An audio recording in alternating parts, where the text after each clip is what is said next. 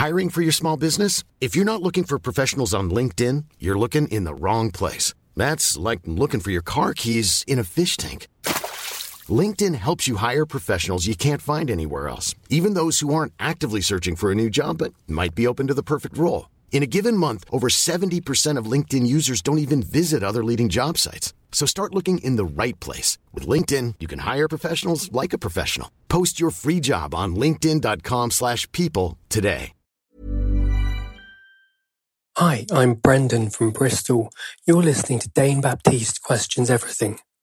My question is, what's the biggest animal you could take in a fight? Okay, here comes a show. And remember, question everything. Hello, everybody. Welcome to Dane Baptiste Questions Everything, a podcast with myself, comedian, writer, and occasional actor, Dane Baptiste, and my producer friend, Howard Cohen, aka The Hizzer. Hello. And a mix of very special guests pose the questions that need to be asked. And we're talking everything from. Well, we're talking everything from Brendan from Bristol's question. What's the biggest animal you could take in a fight?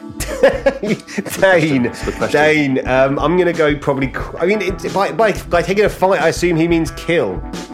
Oh, I mean, your, maybe I guess if you say so, Howard. He didn't mention kill here. Mm, um, I'm but, gonna I'm gonna suggest kind of nothing more than a than a big dog. that's where that's where I've got to. Um, Dane, what do you reckon?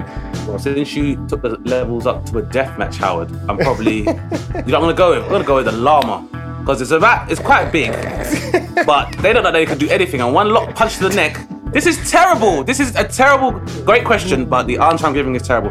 But uh, yeah. so I'd have to take a swing at a llama. I feel like I couldn't kill a horse. I couldn't kill a horse. I know I couldn't kill a horse. Couldn't kill couldn't. a horse, and they kill me. Yeah, they kill me. That's it. And also, I don't. I I would prefer not to kill anything that's endangered because then it's right. the added bad press. So I think llamas, they seem to be there at petting zoos and stuff. They're relatively docile, and I feel like I can still do cage fighting rules. They can tap out or knock out. I don't have to kill a llama. Yeah, I just don't want it's, it's easy. It's easy to put a, sleep, uh, a llama in a sleeper hold, I imagine. But there you we'll, go. Um, yeah, do something like that. Listen, Brendan, I hope that helped you. And um, look, suffice to say, on this podcast, we ask and answer all the questions, don't we, Dane? Absolutely. Uh, no question is too big, too small, too smart, or too silly. And if you do like the show, please rate and review on Apple Podcasts or follow us on Spotify and you'll never miss an episode. Or subscribe to us on Acast, the world's biggest podcast network, where you can hear all of our special questions being answered by our very special guests. With that being said, on today's show is a British stand-up comedian, actor, and radio presenter and writer. He was nominated for Leicester Mercury Comedian of the Year in 2016. He has supported, among others, his very talented mother Angie Le Mar and the king of comedy Dave Chappelle, as well as co-joining on tour. His Edinburgh debut show, Funny Petty Cool, received critical acclaim, and he's also the creator and co-presenter of the popular weekly boxing podcast Undefeated with fellow comedian KG the Comedian, which is enjoyed by many people, including Eddie Hearn. Please welcome to the show, Mr. Travis Jay. Hey, what's going on, guys? What's yeah, thanks for having me, man. Thanks for having clearly, me. Travis. Clearly, Travis. We want to know what kind of animal. What's the biggest animal you think you could kill, mate? So, like, as a pugilist as well, because yeah, this is so yeah, this as, a, as a pugilist, like, you you're trained, so I take a kangaroo. I take a, a medium-sized kangaroo.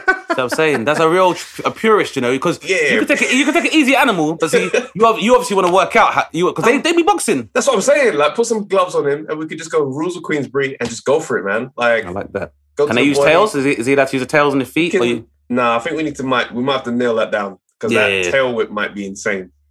yeah, I'm going for it, man. I can yeah. see it. I can see it working out. Yeah. Just want to make clear to all the listeners who are animal lovers, we are not actively looking oh, yeah. to do this. No, yeah, no animals will be harmed in this hypothetical scenario. However, listeners, Unless. I want to let you know that the way that uh, mainstream media is declining every day in morality, we're not too far off interspecies fighting.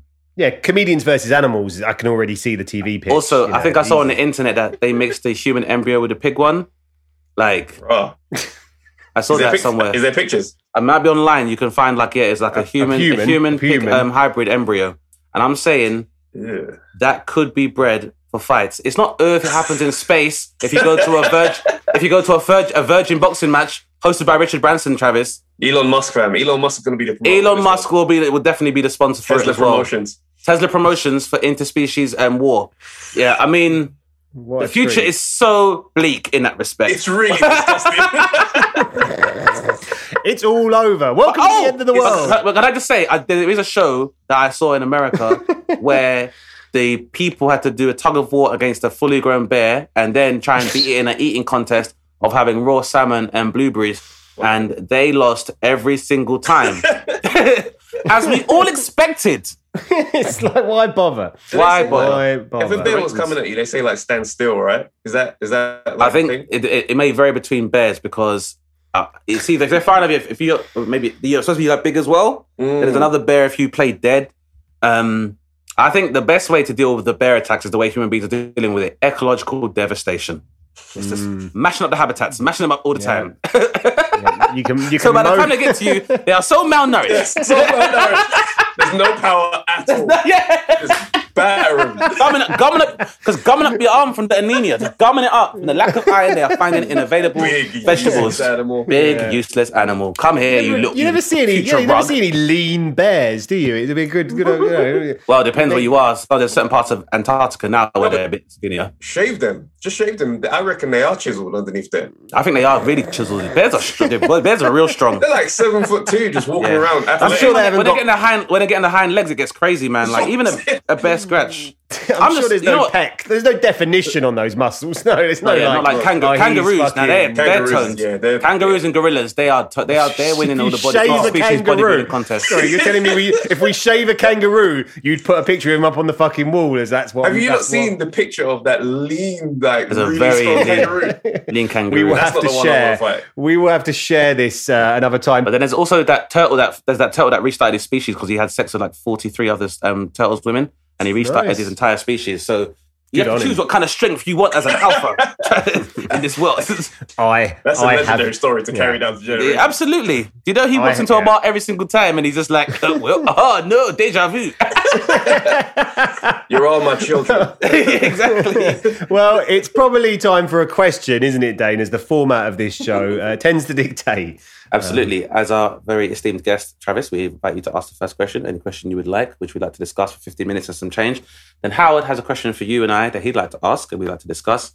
And then finally, I, like, I have a question I'd like to pose to you, which I hope is never too probing or offensive, which I'd like to discuss for 15 minutes as well. Uh, and once we're done, uh, I'd like the good people listening to the podcast to find out where they can find out about all of your good works, past, present, and future. How's that sound, bro? Sounds great. Sounds great. All right, well, the floor is yours to ask our first question. Okay, so my question is Is free will real or is it just an illusion?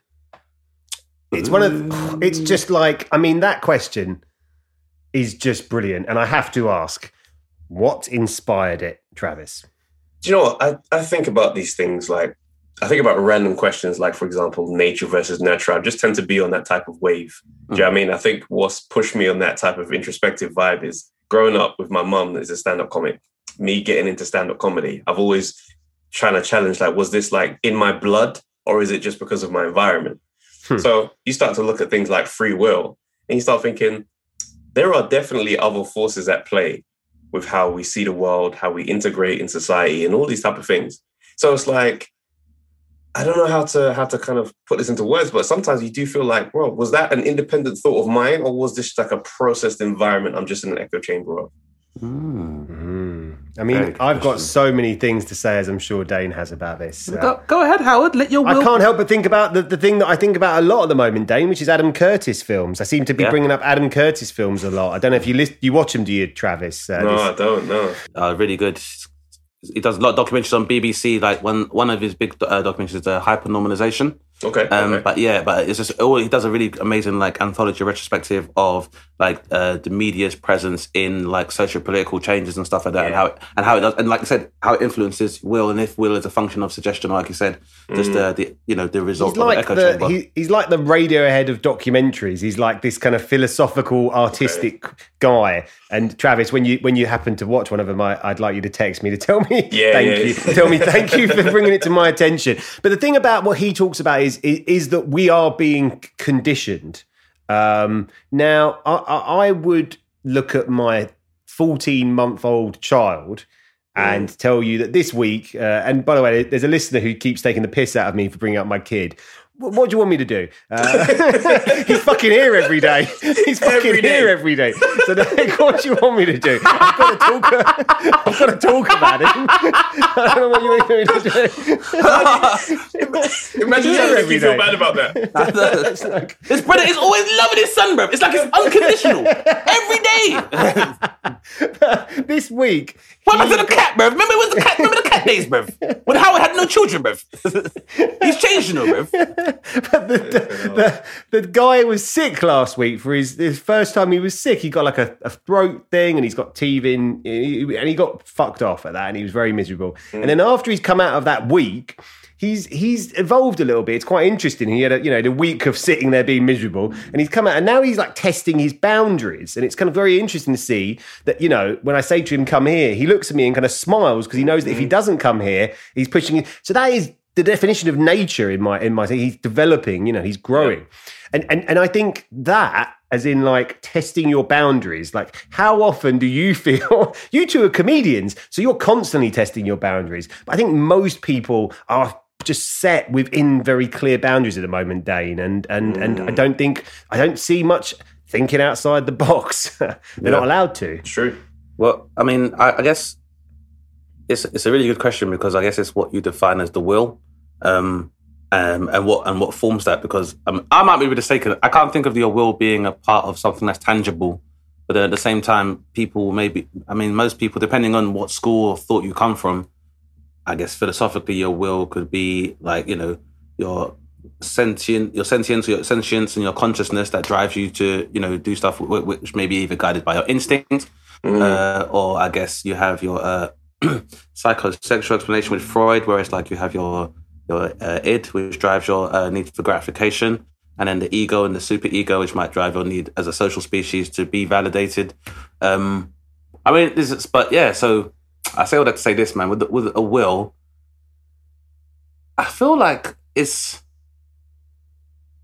maybe something that's similar to having a conscience. When I speak the conscience from a moral perspective, is that Yeah. it's how much people are willing to engage it. Mhm. So, for example, I think you know whether it's would, and I might be falsely describing instincts, but I guess we all have the will to live, right? Mm. Or you're born with the will to live, and then depending on your environment, your experiences, they say nurture, nature versus nurture. Your survival instinct will uh, be even, and I guess your determination to survive will be strengthened based on your experiences. Um, so, but at the same time, obviously that comes with a lot of personal responsibility, and I feel like people we live in a world where, as a social species, we've kind of confused that interaction for uh, delegation. And a lot of time, I think people have will, but we, as a society, have created a lot of institutions that alleviate people of having to kind of pay attention to it. If that makes Right. sense. Get. Yeah. So, agree. so as in like when you, I hear people, for example, talk about like immigrants um, filling up hospital beds or filling up hospitals, and I guess that could stem from you know a will to live, which itself could be the catalyst for that could be the fear of not being. But then, really, I think shouldn't your strongest will to be never to need to go to hospital in the first place? Interesting. Very But- but interesting. As, as in, as in, like, surely the achievement would be through nutrition or you know self care that you wouldn't need to require a hospital, especially because when you think about it, doctors in many cases have a lower life expectancy than an average person of the same socioeconomic group. Mm. Then we give over power to this institution or to people who are supposed to trust us with um tell it we trust to tell us how to maintain our well being so we can you know live longer and help us with our will to live. But by the same token, it's like surely if we by the same token you would probably observe a healthier lifestyle and not want to be in a position in the first place so You know what I find fascinating, right? So Hmm. let's let's look at this this free will conversation because let's say some a kid grows up in whatever area wants to be a football player. Mhm. He you know believes this is his passion. I could argue you've watched football, you've seen success. You know, I know growing up, I looked at Ian Wright and I saw, whoa, this is a young black football player, and you know you don't often see celebrities like young black celebrities and other kind of other than music. So growing up being young black, I wanted to play football. A lot of my friends wanted to rap. Mm. This is feels like a very doctored echo chamber. Yeah. But then you look at someone, say for example, very extreme example here, a serial killer from a family of a loving family. He Mhm. just wants to kill. Do you say that guy has free will? I mean, yeah, it's a good question. I, do you know what it is? I think it's again, and also to make it more complicated, it's because of what you you considered to be will. Because I guess will for me would be then the energy that is used to drive instinct or to drive uh or use as drive for the achie- for your achievements. That's the fuel for your drive. So in those two examples you used, I would say maybe the will is for people to try and transcend their situation or their environment, and maybe in this case, football was the vehicle by which you achieve that. So. Uh, using that unique example because we grew up in the same area. If uh, listeners don't know, Travis and I grew up in Southeast London, and um, so as career paths to observe a certain level of opulence and um, social mobility, most of the people we would see would be entertainers or athletes. Ian Wright being a great example of that. So I guess most people are like, I want to be able to transcend my situation without losing a part of myself. So when I look at something that seems to represent that the most, I project onto it. So I guess my will is to try and emulate that excess.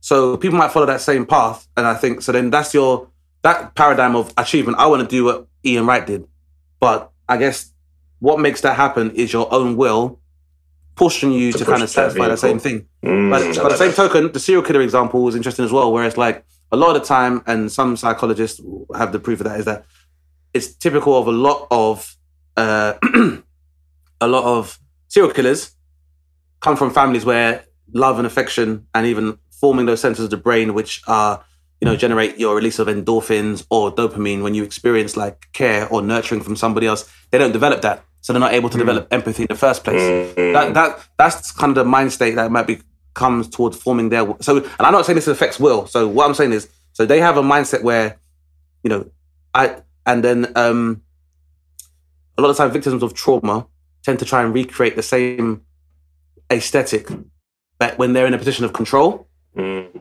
so the example of that would be like some people where, where so like the whole thing with R. Kelly is that like he dressed even some of the young girls as like uh to make them look a bit more non-binary or look more like some of the women that he was abusing, he made them look more like young boys. And this is based on this idea that he was himself was sexually abused when he was younger. And that sometimes is a common uh behavior of people who are victims of trauma. It's recreating something that's very similar, but them in being in control in the same way that they say hurt people hurt people, like bullies are normally bullied at home themselves Yeah, yeah. but so so the, I think everyone can kind of have that mentality, but it's well, it's about your will whether or not you're going to allow that to push you to do those kind of things. And so the other thing I'm saying is that in the great example you had, um, Shav, you said about someone coming from a good family and still choosing to kill people, because that's what they say about Jeffrey Dahmer, isn't it? Yeah, that's right. Yeah, he came from a good household. But I guess what we are quantifying as good may be due to the fact that, as Howard said, the boundaries that he may have should have had from coming from an affluent home, he didn't have them. So, for example, being the fact that he was a well on the outside a affluent white man, you know, the fear of of of retribu- or the fear of consequence for his actions is not going to be the same that you and I would have. Uh, yeah, of So, course. so the aesthetic for him, his will to be able to be kind of carried out, is very different. It's very different, and um, I'd, I'd go as far to yeah. say there isn't there isn't free will, and I'll tell you the reason there isn't free will. Apart from uh, for children who have no knowledge of society, right? We're putting them to one side. The reason we don't have free will is because we have a belief in one very simple thing, and we all have it, and it's called story. Story dominates our narratives as people. We are all consumed by our own story or the stories of those around us. Like Ian Wright, you just brought up. It, it was a story, right? It was this incredible story. Do you remember when Ian Wright was hosting his own fucking Friday night show? yeah. Do you know what I mean? What a fucking story. This guy almost didn't play football, right? And suddenly he's on his own show and his own single in the charts on top of the pops, right? It is story. We are all we are all obsessed by following the story. And, and unfortunately, there are only so many paths that that story can take. So we'll see a story like a this Britney Spears story, right? It feels a little bit different, but we've definitely heard this story before. Like we've, there's some similar exploitation of famous children, ultimately, that's happened many times before. So I feel, uh, uh, in a kind of slightly cynical TV producer way, that all our world is so dominated by story uh, and the same stories that we don't have free will because we're kind of just following the paths of the stories that play out. But then Howard, I got, I, got. I, I have, I have a rebuttal for that because you said stories are a big part of us. Chronicling our humanity is why we kind of try to be guided, uh, which were guided largely by suggestion, especially like from you know predecessors or ancestors or just um, cultural norms and etiquette that is passed down to us. But here's my trump card, yeah, chattel slavery, because that would have taken place under the uh, under the preface or preface or under the premise that African people don't have souls or will, and they're just guided by instinct, and they're essentially three fifths of human being and thus beasts of burden. Obviously, we've life has shown that this is not the case. Correct. Um, yes. And I guess if the entirety of your upbringing in life was suggested was based on a suggestion that you don't have a humanity, something esoteric must have had to come from these people for them to uh, be aware of their humanity and reclaim it, and obviously challenge the suggestion that they don't have, you know, a mind or a soul. So, what would have been the, what would have been the catalyst for that? I think again, you could argue human beings are social species. I think, you know, people that were chattel slaves could have been taken visual and audio clues from whatever they were seeing, which would have made them aware of their humanity. I mean, there was a Then lot of techniques also- that were used. Yeah, go ahead. you Sam. also have the um, the exceptions against the rule, as in like you have slaves and there's this is going on, but then you also have the one or two here and there that are sprinkled out that aren't subjected to that same treatment, and they are you know black and around that time, Mhm. and might even have wealth. yeah, you know yeah. I mean, Mm. in small pockets of society, and you know these little gems of you know experiences spread, and it becomes a, a story that passes around and Mm. probably inspires hope amongst that demographic. Do you see what I mean? yeah, so yeah. then it's like now that now there's a vision of what this could look like, what this life could be like, Mm. and it can just spread. But uh, yeah, but then and that's the thing. Could that be the catalyst for free will if it's if it's not a um if it's not a uh, a tangible thing? Because it, again, it's like if will is free, I mean, doesn't mean it's not subject to suggestion or manipulation. Mm, it's just it's just I, I think it's just down to like people's understanding of it and their level of introspection and how much they want to put towards it. Um, Yeah. So I think I think uh, Great will- question, I must say. What a yeah, great question. question. I, Cheers, I guys. think I think will like a conscience. I think there is such a thing as free will, but it's it's if people are willing to exercise that freedom. Yeah, that's yeah, Nice. That's a good question. I, I That's think that's a good, That's a really good question. that's healthy. really good question. That's a really good question. Yeah. You know what? And, and, and, and I actually like how philosophical that one is because we we often uh, we often talk about very mm, um, uh, current issues, right, Dane? But that that kind of taps into current stuff, but also oh, it's, a ti- it's timelessness, isn't it? Yeah, timeless. Because- Time, Yeah, a yeah. timeless question from Travis This is it. Jay. Everyone. Come on, come Saying- on. being being us, being us since Aristotle and all of that. So way even Marcus further back. Aurelius. Yeah, this is it. And further back were to the mystery schools that they went to in Egypt. So you know, Mm. So uh, my question this week is a bit different. Ready to pop the question? The jewelers at BlueNile.com have got sparkle down to a science with beautiful lab grown diamonds worthy of your most brilliant moments. Their lab grown diamonds are independently graded and guaranteed identical to natural diamonds, and they're ready to ship to your door. Go to BlueNile.com and use promo code LISTEN to get $50 off your purchase of $500 or more. That's code LISTEN at BlueNile.com for $50 off. BlueNile.com code LISTEN. Burrow's furniture is built for the way you live. From ensuring easy assembly and disassembly to honoring highly requested new colors for their award-winning seating, they always have their customers in mind. Their modular seating is made out of durable materials to last and grow with you. And with Burrow, you always get fast, free shipping. Get up to 60% off during Burrow's Memorial Day sale at burrow.com slash ACAST. That's burrow.com slash ACAST. burrow.com slash ACAST. Travis, don't you know? We don't know each other that well, um, but you know, I'm just going to kind of pose my question in a particular way, and I think you, you, you, you know, knowing you as I do, I think you'll you accept it. Which is, do, do you want a fucking slap, mate? Um, you- and I ask you that. I ask you that to ask you this because you, do- you do a boxing, you do a boxing, we do a boxing podcast, right, right. mate? Yeah. yeah. So you do a boxing. So that's my way of asking you.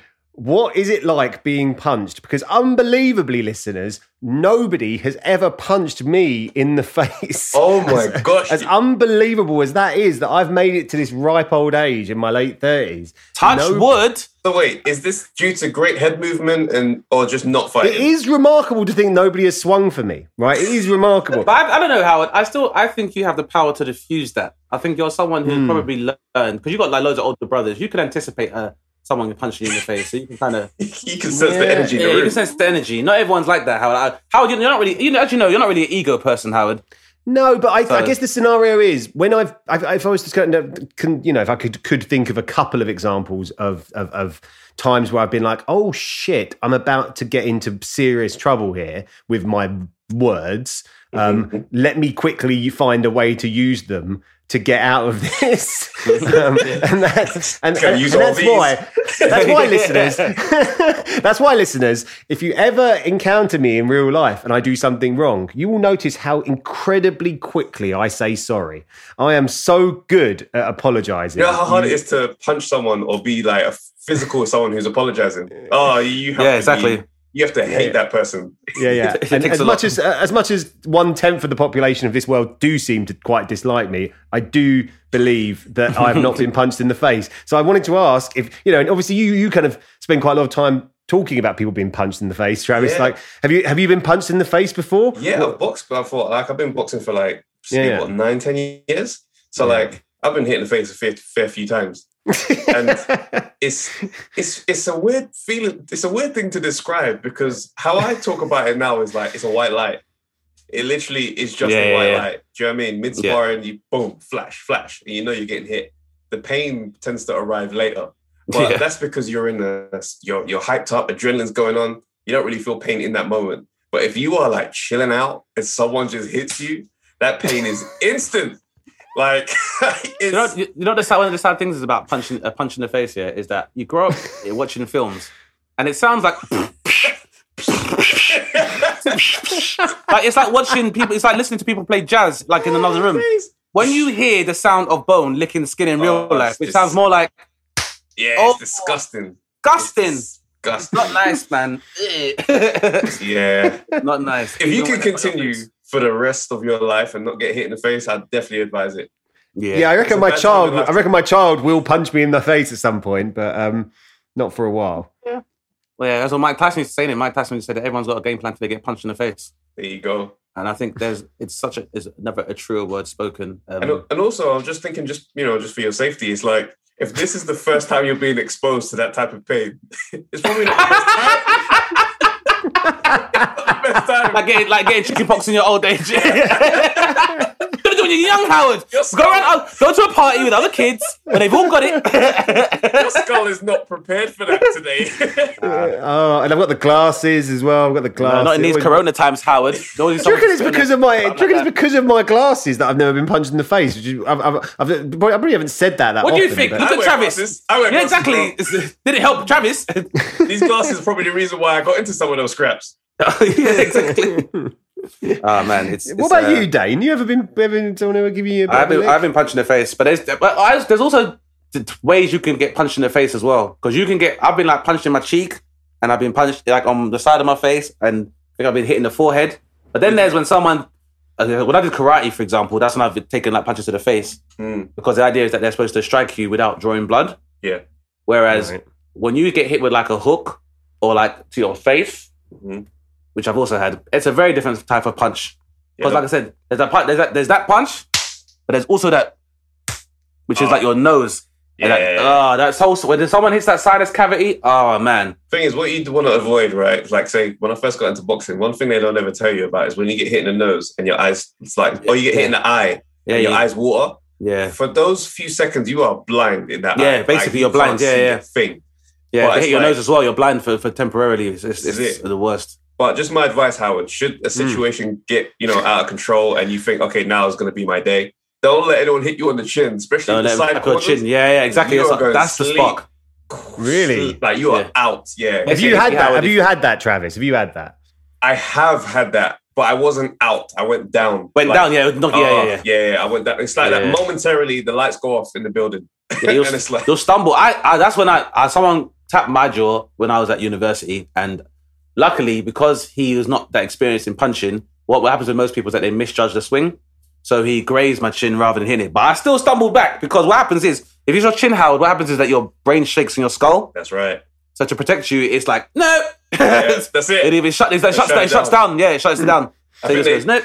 I think I saw somebody like a trauma expert explain it. I don't even know if they were true, or if this was like a spoof video, but they basically said when you get hit on the corner of your jaw like that and it spins, sometimes your brain stays forward just for that moment, and that disconnect, whilst it gets back, it's like curtain, Yeah, that's, you know what? That's why you get a lot of boxers are still standing up it. No, I'm fine. And the referee's like, Yeah. you're not fine. Their legs are moving. Yeah, yeah, the legs off. Yeah, I've had it. I remember watching, um, even watching. Uh, I was watching K1 as well. There's a, a fighter called Cung Le, who's like he, he used to kind of do the pre-mixed martial arts. Mhm. And I remember he did what's called reaping, which is when you sweep, sweep someone, but you're throwing them down at the same time. Yeah.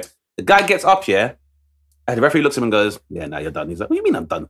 What's, what's going on here? What's, I'm still ready." They turned around. There's a dent in his temple. I was like, Oh. "You are done. you're you're finished." the referee was like, oh, "You are done out here, bro." Like, When the adrenaline cools off, that's gonna kill, Oh bro. man, you know the worst thing is that when you get bruised or if someone swings on you as well, is that it- it's like so you you swell. So that's supposed to stop the infection and stuff. And Yeah. that's, that's the histamine. So people that don't know, that's why you swell up. And then once that starts to go down, once the swelling starts to go down, Disgusting. it's a real pain. Uh, disgusting. And I you know, you see someone punched in the eye as well. If they get got good in the eye, I saw a kid get punched in the face when I was at karate, and he got, got good like the almost Mm. as if his the, the orbit of his skull caught the fist. Oh, that- you know the one when it's like purple up bo- above and Yeah, below the eye, Yeah. and then when that clears up, the eye's still bloodshot for Yeah. for like a month afterwards. disgusting. Yeah, it's yeah, yeah. disgusting, man. Ugh. I remember when I invited my brother to come and watch me spar, right? Because I was I was dominating guys. Like the, the two sessions before that, I was get I was getting busy. So I was like, you know what? Let me bring my little brother to come see this. So I in there we're sparring. I'm sparring this dude who I'm way better than. So I'm flexing. I'm flicking a jab. I'm I'm mimicking all my favorite fighters. I'm enjoying myself. The next dude, I didn't think I was going to spar again after that. And then my trainer's like, you know what? Let's switch this guy out for this guy. This guy gets in there. Now he's hyped up because he's just been watching me just have my way. I'm still in like laid hmm. back mode, like trying to flash and show off for my brother. This dude hit me with the overhand right on the button. Now, thing is, when, you, when you're taking a shot, you don't ever want to lean back. Because hmm. once you lean back and you take the shot, there's nowhere for you to go. You just absorb all of the shot. Bruv, I leaned back, I ate that shot, I fell down. And the maddest thing is, the way I fell down, I fell down and my legs came up. On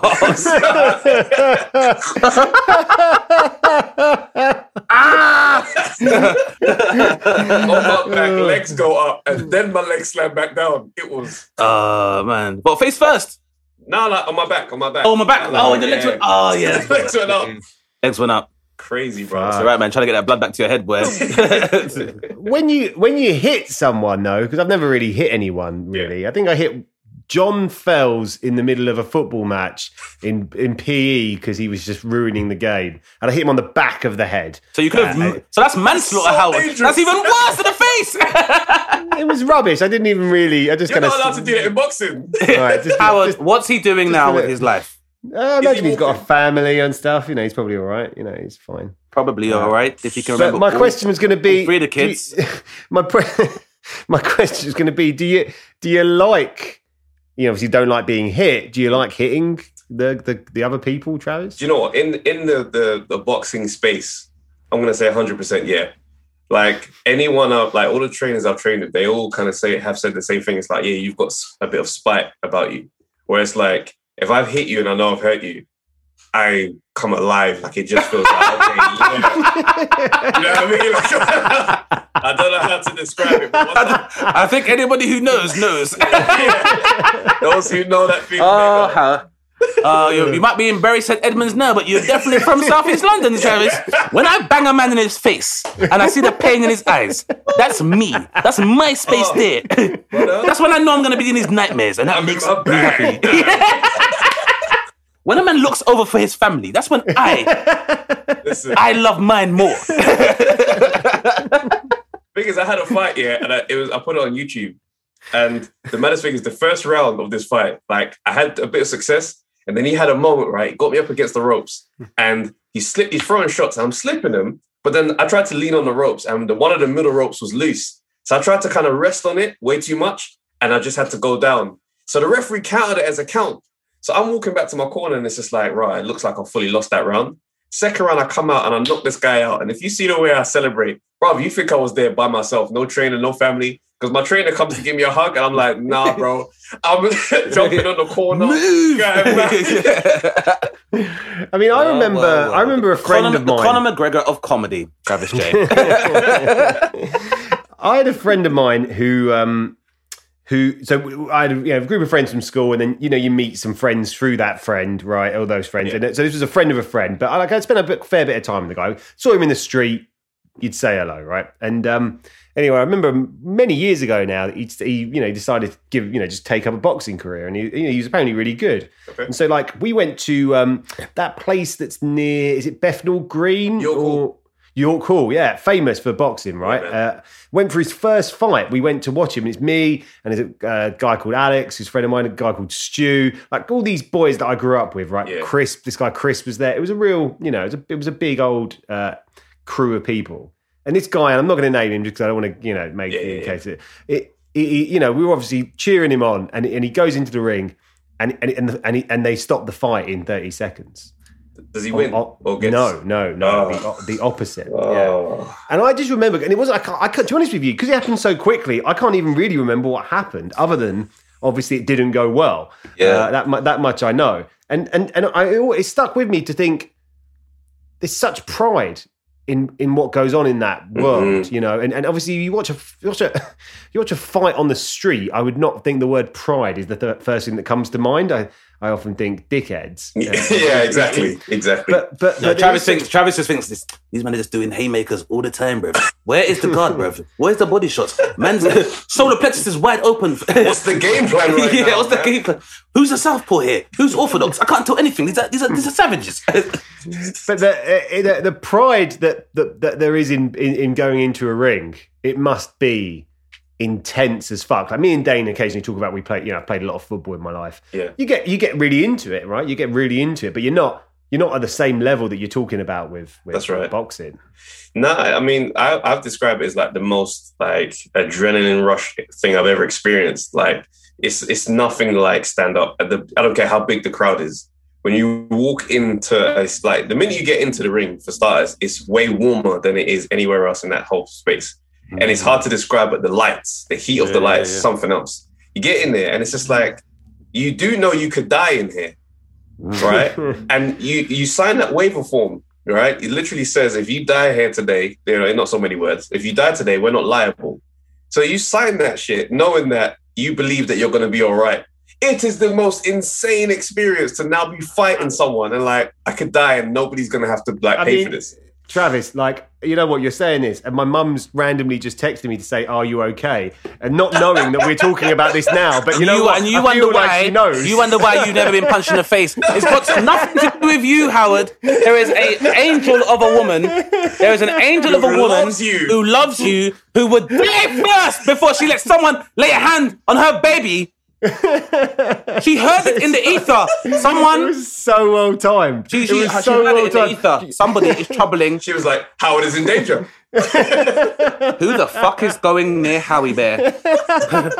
with this violence. It's incredible. What an incredible moment. She's like, I named you after a cartoon duck. What's going on here, bro? Need to relax.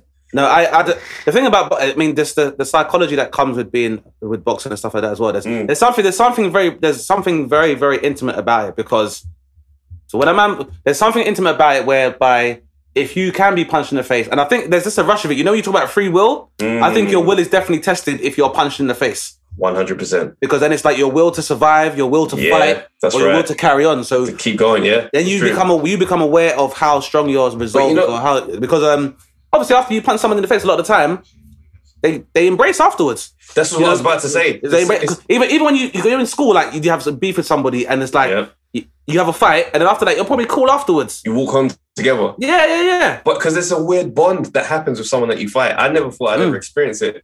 And like after the fights, you, you just want to hug them. It's such a weird thing because it's like I get myself psyched up to a place where I'm like, I hate you. You're responsible for anything that's wrong in my life. And then afterwards, it's like a quick wave of like, bro, we've just put each other through our paces just now. And gives me a different perspective on the film Fight Club. Uh, well, it's a thin, it's a thin line between love and hate, and I guess if you if hatred being that strong feeling you feel, there, like I said, there is no ex- more extreme disposition you'll be in as a human being other than in a ring, literally right. fighting for your life. That's right. And so once you are met, and you, and that's from the fear of losing, the fear of harm, in it. So you're, this is at Yeah. the maximum of your ego. So Mhm. if you think about your ego clashing with somebody else's, once you've had those that. two project broken that, all that's left is the human in it. So that's why it's like I've faced the brink of this person's humanity and defenses in it. Once we're both through it, what else is there left by humanity? That's probably why people feel the will to embrace because it's like right. they don't, I've experienced. I'm now gonna give the balance to experiencing the other extreme of humanity, that fight Mm. for survival. And now it's like, it's nothing can make me more conscious of the fact that you are another human being because I saw you display the same instinct and will to live. And so, right. yeah, that's where that intimacy comes from, I guess. So that could be a great way of.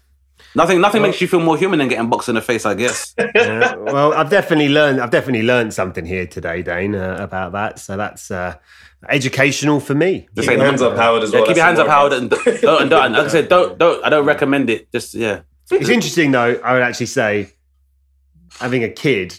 You know, I don't know if I've ever mentioned that I have a kid. Uh, No, you that haven't. listener. First yeah, time. that kid, that, that kid, that kid, that fucking listener gets pissed off. Uh, one, one guy. hilarious. Howard, tell your mum. Tell your mum what this fool said, bro. Tell your mum what he said. Tell your mum what he said.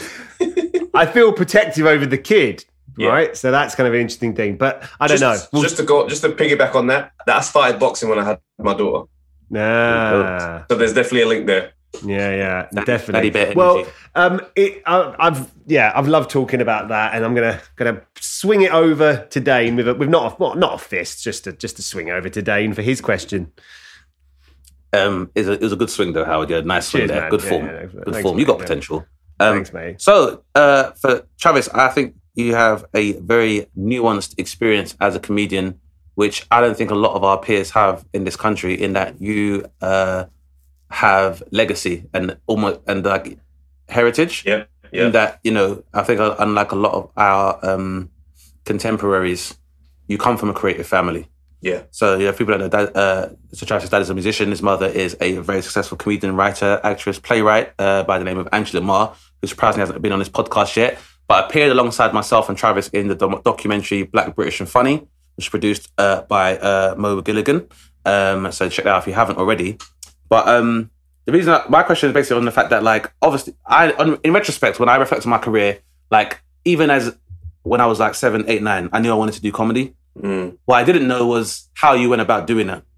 I think I like I liked being funny and I liked performing. When I was 15, I saw Leo Muhammad and Russell Peters and D.L. Hughley at the Catford Broadway Theatre.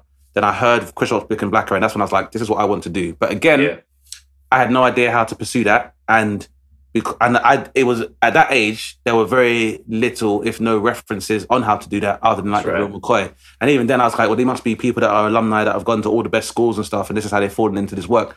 There's there was never a trajectory that I saw that was clear um, up until I started doing comedy and working out how that process was. yeah, Um, and I'm not sure, and I, I imagine that would be very different for you because you saw that being worked out, and the idea of comedy being a viable career seemed like it was uh, would have made much more sense to you. And I and I feel like one of the things I do with my work is try to provide that same legacy for future generations of comics and stuff as well. Mm. Um, but my question was really just. Um, I think it's rare that a lot of black creatives in this country, in particular, have that legacy as well. So I want to find out for you, what was it like actually coming from a family of professional entertainers as a black British person? Um, yeah, man. I've, you know what's funny is my relationship to the black circuit. I've, mm-hmm. I've, it's one of the ones where I've, I've, I've always felt like it might be different to other comics on the same circuit because for me it feels almost like a family business. And I don't mm. mean that in the fact that it's mine and I was handed the circuit and you guys are on my circuit. It's not that type of thing. But when my mum talks about the beginning, like mm. her reference points and i'm like i've got names and places. When she talks about how there was no circuit it was the fact that they weren't given the same opportunities on the mainstream space. So uh-huh. they decided that they were going to do shows somewhere else to their own kind of audience. And this started off like in nightclubs interrupting raves and all those kind of things. And you hear the stories and you think to yourself like well look at where we are now. We're, we're attached to this journey. So that's kind of why i've always kind of drifted away from you get some comics who, and you know, I'm not going to get into the like the names or any specific references, but almost like going mainstream feels like you know, oh, now I'm doing it for real. Yeah. Do you know what I mean? As if the Mm-hmm. black circuit is literally like you know rubbish or what that type of thing. Yeah, I- yeah, yeah. That feels like very personal when I hear that. No, I feel you. I agree, I agree with it as well, man. I definitely agree with it. Yeah, there's a lot of comics who develop all the skills that they have and they take into their career and go mainstream. You know, I'd say I'm somebody who I'm I've gone mainstream to a degree. Do you know what I mean? Obviously not the Mm. higher heights, but those are the circuits that I operate on now, probably more so than the So- sorry to cut you, yeah. So Yeah. you know we both know Darren Watson. So Yes. Darren Watson was one of the people I would say was very responsible for a large renaissance in good like black comedy shows. Yeah, Um, definitely helped me when I first started out. So Big shout out Darren. big time. One thing he said that I found was very interesting because he spoke about the same phenomenon of like comedians feel that they are transferring to what they call the mainstream, Mm. which is more lucrative and actually constitutes to more validation and recognition. But he said, really, even amongst predominantly white rooms and white comics, there's only a select few of them who are regular mainstays on panel shows. That's there's only a few of them that are doing the arenas. So right. that's not even mainstream. You might be playing a predominantly white circuit, and That's by the real. merit of living in a majority white country. But Mm. really and truly, like even white comics will tell you that like the, the money doesn't necessarily mean it being that amazing, and it's not really the position whereby just doing this circuit means you'll be predisposed to success. So Yeah, no. I, I definitely agree with you on that one, man. I definitely agree. It's real. you. Yeah. It's real. And I think what was interesting is like starting stand up because I never looked at stand up as something I wanted to do. But, Mm. you know, looking back, it was always around me. Mm. So, like, I'd seen Bill Bellamy live probably about 12 years old. I'd seen pure shows of my mum's because, you know, when it's the theater and it's the, you just can be backstage, there's nobody Mm. Yeah, checking your age and all that Yeah, kind yeah, of stuff. Do you know what I mean? And I just had access to comedy all the time. So, like, um, growing up, I, I wanted to be in the NBA, I wanted to play basketball, but I'd watch comedy to relax myself to prepare for matches. Mm. So when I look back, comedy was always this fixture in my world. Mhm. It was only when I gave up on the dream at 21 years old and I was just like, right, if I was going to make it to the league, somebody would have known me by now or like contacted me to. I mean, Travis, that's not very Ian, that's not very Ian Wright of you. You know that he didn't get discovered till 25, but I hear that, bro. But it's worked, yeah, out, I, it's mean, worked out either way. Yeah, I feel you. I feel you. I was like, I'm not even the best player on my team. Like, I need to, I need to figure something out. there's a there's a B, a plan B is all. That's all right. That's I healthy. mean, they're gonna feel take you. all these dudes before me. That was like I started going out more because like how I played basketball was just like military, like every day, 6 a.m. Boom, after work, boom, training. So I went to a comedy club and I looked at like it was Kojo's Funhouse. And I remember just thinking, oh my days. And but that feeling of like, oh, I can do that. It was Mm. it was real. But when I brought it to my mum, her response was very much like, if you're gonna pick up this legacy, you best respect it. Her Mhm. words were actually, don't embarrass me. so I mean, th- those, that, that was my parents' words as well. So those, yeah, straight, straight. So the pressure, like obviously the whispers of, oh, that's Angie Le Mar's son, Mm. that was on my back quite heavy. And I knew from early I was never going to be able to escape this whole, this legacy that's on my on my name, even Yeah. though I don't go by her name. Yeah, yeah. It was just one of those things. I thought, you know what, let me respect the legacy and work hard and dedicate myself. And it's, I think because of that responsibility, I almost feel it makes me go hard all the time. Mm.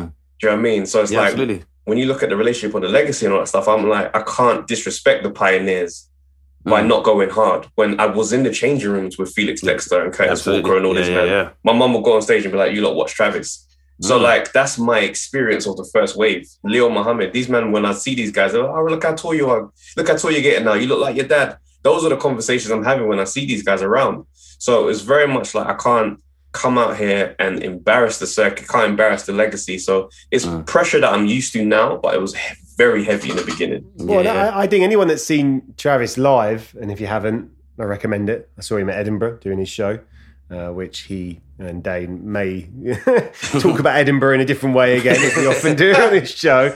Uh, but you're a, you're a, you're a very natural presence up there, as in as in it doesn't feel that you're watching. You you know what I mean by that. You know, sometimes yeah. you're watching people and you feel they're reading a script. You never never Yeah. felt that way watching you, mate. But the the kind of that pressure is is fascinating, and the black the black circuit, which we've talked about, God, how many times on this show, Dave? Many times. It, I think that that must invite its own pressure. Big time. Yeah, I was, gonna say as well. well I mean, the, I would say now for people that are aware, the, the what I would say is a key part of what makes social media relevant and current is largely fueled by the uh, the black circuit, or I'd say jokes and sensibilities and aesthetics of the black circuit. Like it's the black circuit which has allowed for somebody like Mo to reach these deserved, very well deserved heights of success. And that black circuit is the same one that before anyone knew Man's Not Hot were the people that were booking Michael Dapaah to perform live stand up as well. So you know, um, I mean, you know, Tra- Travis, Travis, Travis, Travis can verify this as well. Like, obviously now people are aware that you know Dave Chappelle that's the hottest ticket comedy ticket in town. Yeah. But we remember 2007 when he when no one in this country knew who he was, and he'd go to Right. um, a Cork's Wine Bar in Binney Street because the Black Yeah. Circuit recognized these people from across the pond very early on in their careers. So, um, I once, uh, I once did a gig on a black circuit, Dane. Uh, I don't know if I've ever told you that Which one? Uh, it was in Leighton, uh, a, a, a restaurant on a Sunday afternoon. I, I did like comedy Hmm. for like two years, Travis, just, 'cause- just Okay. to prove prove that I could. Yeah. When I, when I got booked for the gig, I was booked for t- even twenty quid, which I was quite excited about. And then I turned up. And then I turned up, and uh, you know, I'd be lying if I said, as a kind of white Jewish man, that I, I didn't feel slightly worried about this, you know, purely black audience, mainly of people who look like they've recently gone to church, uh, and um, they were dressed very smart, very hell yeah, hell yeah. and uh, uh, and I'm not smart in the way I dress, and um, I'm mainly there to talk about my sexual inadequacies, like many Jewish comedians. Oh. Um, and I think about three jokes in, when I started to approach my um, my stuff about my lack of a foreskin, it was not an experience sake. I was hoping to be. I never wanted to relive that You was in front of church aunties talking about foreskin. Oh my word, yeah, bro. But I tried to. You know what I did? You know what I did? It was, I did actually adapt a little bit as I was going along by saying everything that I'm going to say. I clearly know that you don't want me to say anymore, uh, which which did did it help, help a little bit. Yeah, of course. Yeah, it's a, it's a it's a learning curve, man. And I think I think it's interesting about people talk about the experience on the black circuit. I, I I really think it's just down to yeah, it's down to experience. If you have a large contingent of mainstream media, that doesn't really show you the range and the broadness of you know the black uh, social or ideological disposition. People find it very hard to relate because if you you know because I would have similar problems myself. Not so much like maybe subject matter, but maybe terms of delivery and Yeah. I've learned from experience now that you take a look at a black audience now and you know give them that grace of being like part of it is kind of like knowing I still can say the same thing but it's the way to say it and just to build the context first Yeah. but even then Howard I say experience now the last gig I did which Howard was uh, which uh, Travis was at when I did uh, Kojo's Funhouse it's like that was like a representation of the fact that like I understand this crowd a lot more now and I understand the position I have to take with them in order for them to understand what I'm Did doing you did you start on the mainstream and um, go with Black Circuit or the no YouTube? my, my first show was actually uh, Funhouse Kojo's Funhouse oh, okay, right, okay. and then and then um I kind of but I didn't really do a lot of gigs because I just didn't really know about how to pursue gigs. What do you do to like I get you. you know get kind of gigs? So I think my second gig was the one we did. Remember that time in Luton? oh,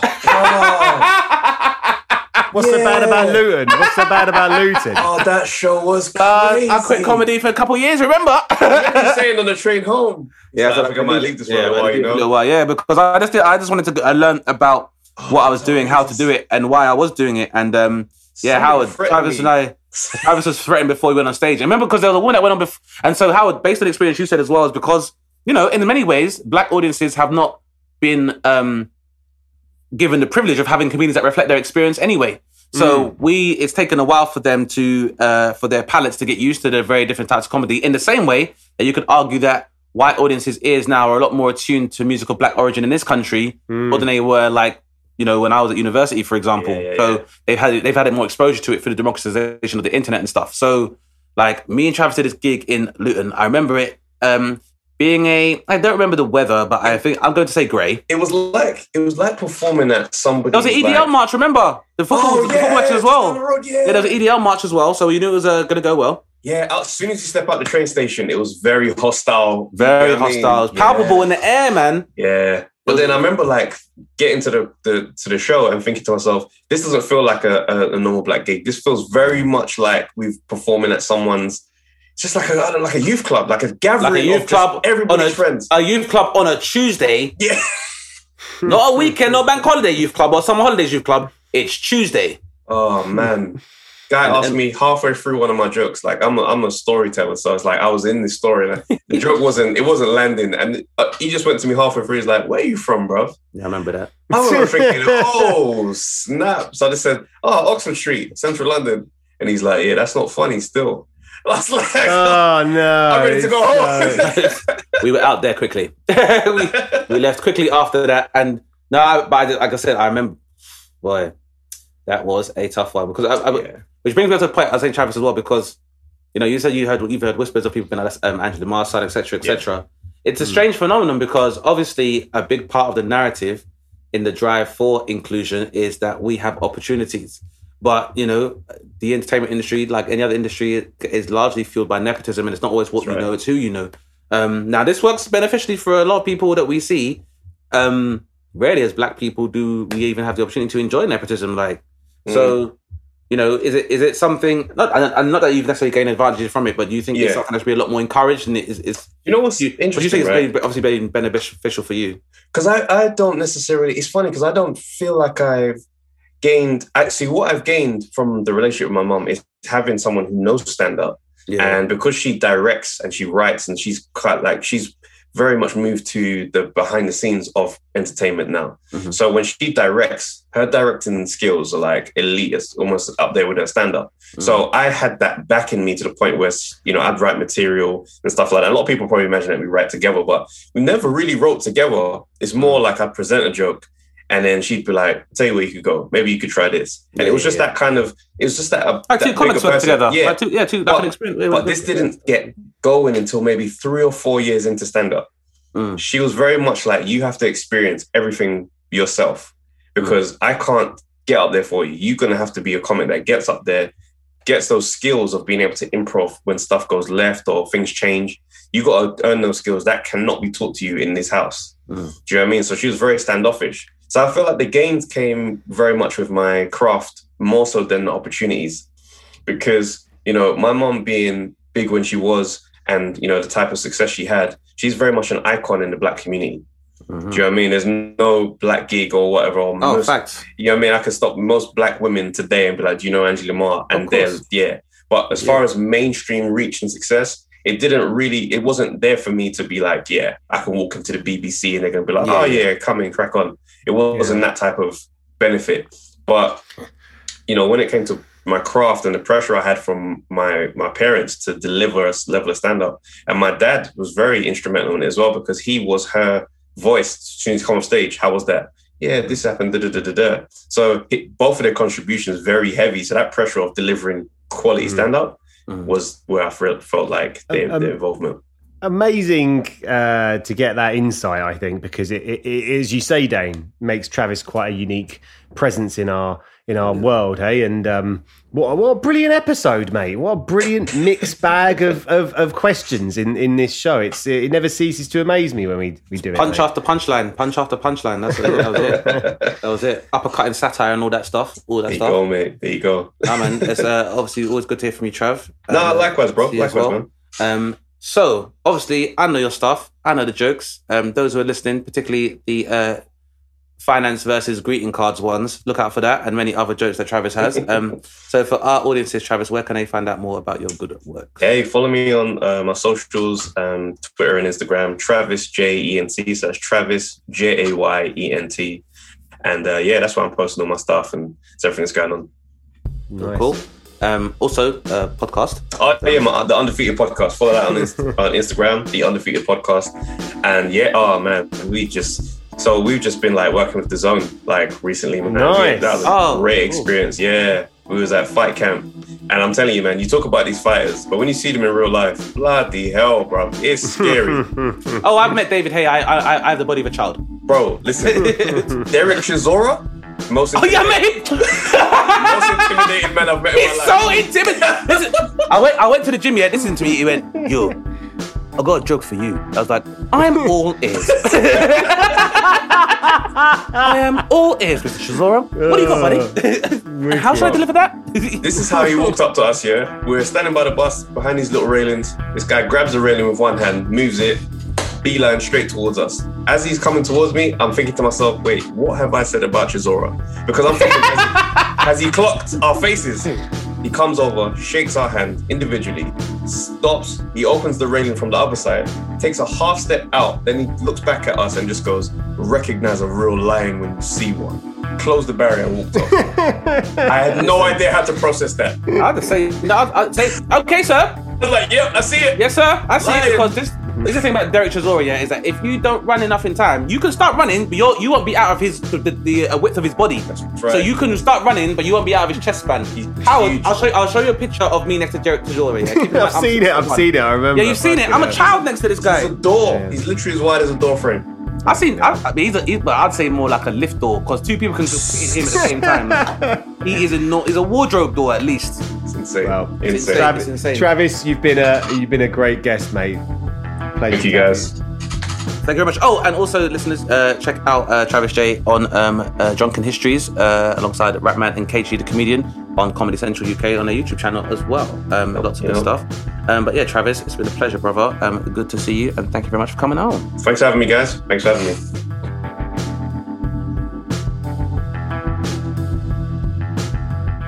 You've been listening to Dane Baptiste Questions Everything, hosted by Dane Baptiste. For more from Dane, go to danebaptiste.co.uk or follow him on Twitter at DaneBapTweets or Instagram at DaneSnapTeast.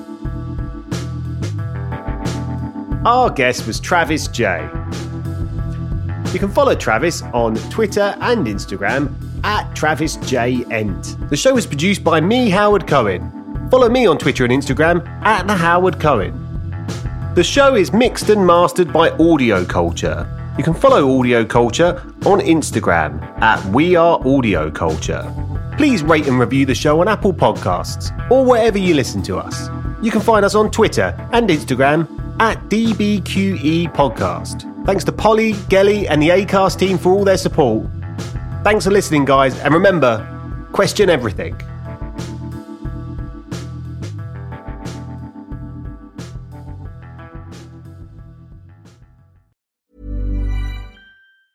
Planning for your next trip? Elevate your travel style with Quince. Quince has all the jet setting essentials you'll want for your next getaway, like European linen, premium luggage options, buttery soft Italian leather bags, and so much more. And is all priced at 50 to 80% less than similar brands. Plus, Quince only works with factories that use safe and ethical manufacturing practices. Pack your bags with high-quality essentials you'll be wearing for vacations to come with Quince. Go to quince.com slash pack for free shipping and 365-day returns.